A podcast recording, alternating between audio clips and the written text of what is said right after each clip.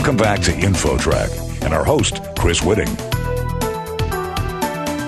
If you've ever wondered if an item can be recycled or if you should just toss it in the garbage can, well, you're not alone. InfoTrack's Gina Tedesco gets the lowdown from a recycling expert. Gina? Thanks, Chris. Joining us now to get a status report on recycling and where there are gaps is Jenny Romer, lawyer, environmental activist, and leading expert on single-use plastics. She recently authored Can I Recycle This? A Guide to Better Recycling and How to Reduce Single-Use Plastics.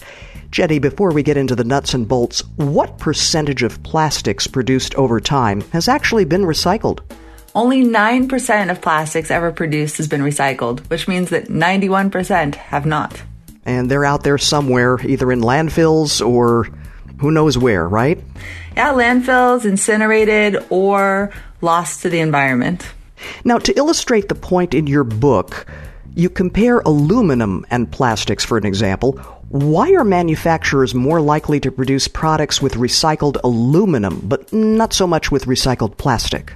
Well, aluminum is a very expensive material. The virgin aluminum is very expensive, so they're more likely to buy recycled aluminum and make it into a new product.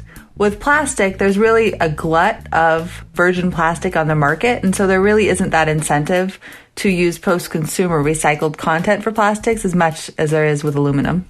Does it appear that manufacturers around the world are making roughly the same amount of plastic now as compared to the recent past? No, we're seeing the amount of plastic produced increasing, so much so that there really is no incentive for manufacturers to reuse recycled content in their products. What else do you think would be needed to get more recycled plastic into manufactured items?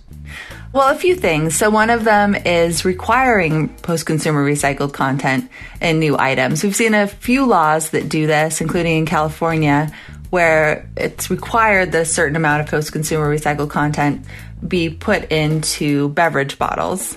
We're seeing other places that are adopting it for other kinds of containers, like personal care bottles. So that's one way to get the recycled content to really be part of our new products so that what you're putting in your bin actually gets turned into a new item. Another thing is having producers, that means manufacturers, be responsible for the cost of recycling and disposal and cleanup of their products. And when that's in place, we've seen that producers are more likely to make recyclable products and more likely to use that recycled content. And what about our buying habits? How can each of us help? Well, one big take home from the book is that a lot of single-use plastic isn't actually being recycled. And so reducing your consumption of single-use plastics overall, and particularly the single-use plastics that are not recyclable. That means plastic bags, plastic utensils and straws, foam foodware containers. Those things are kind of the worst of the worst as far as not being recyclable. And particularly plastic bags can be tanglers at recycling facilities. So if you put them in your curbside bin, ninety-seven percent of jurisdictions in the U S don't accept plastic carryout bags, but a lot of people wish cycle them anyway, and then they end up clogging the machinery at recycling facilities. We're visiting with Jenny Romer, lawyer, environmental activist, and author of Can I Recycle This? A Guide to Better Recycling and How to Reduce Single-Use Plastics. You just used a term, wish cycling. We have to avoid that. Now, can you define that for us? That's when your jurisdiction says not to put something into your recycling bin, but you either don't pay attention to what those rules are or you know about them, but you really think that that item should be recyclable, so you put it in your bin. And local jurisdictions, recycling facilities have a big problem with people putting stuff in their bins that shouldn't be there, including things like extension cords and lithium-ion batteries that cause explosions. So try to, you know, learn the rules in your local jurisdiction and follow them. And let's continue with that thought, because I was surprised to read about some of the items that cannot be recycled. So let's take them one at a time. First, juice boxes. Why are they not eligible for recycling?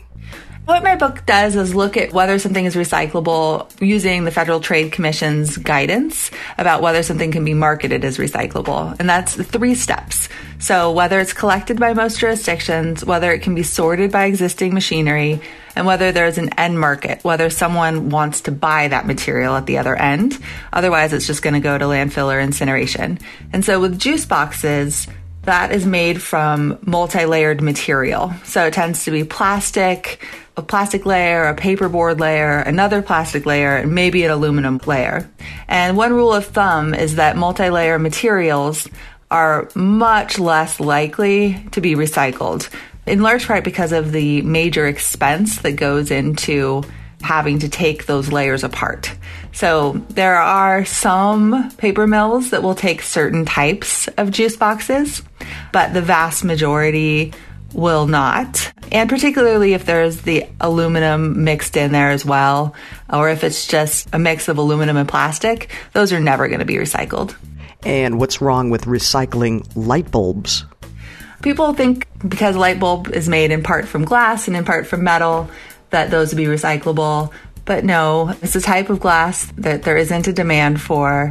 Like I said, that's another mixed material item. And there can be toxic chemicals, including mercury, in most light bulbs. So make sure to not put those in the recycling bin and dispose of them depending on what type of bulb it is and where you are. Some can go in the trash, but a lot of them need to go to special drop-off programs. Paper napkins, they can't be recycled. Why is that? Unfortunately, no. So napkins, paper towels, tissues, those are all made from very short paper fibers. Paper mills can reprocess and recycle longer fibers because part of that process is going through a series of screens, and the screens catch the longer paper fibers, but the shorter ones just go straight through and don't get caught and made into new paper. And also the, a lot of the tissue papers and things tend to be contaminated with food and other things. We don't want to contaminate the other paper that's being recycled.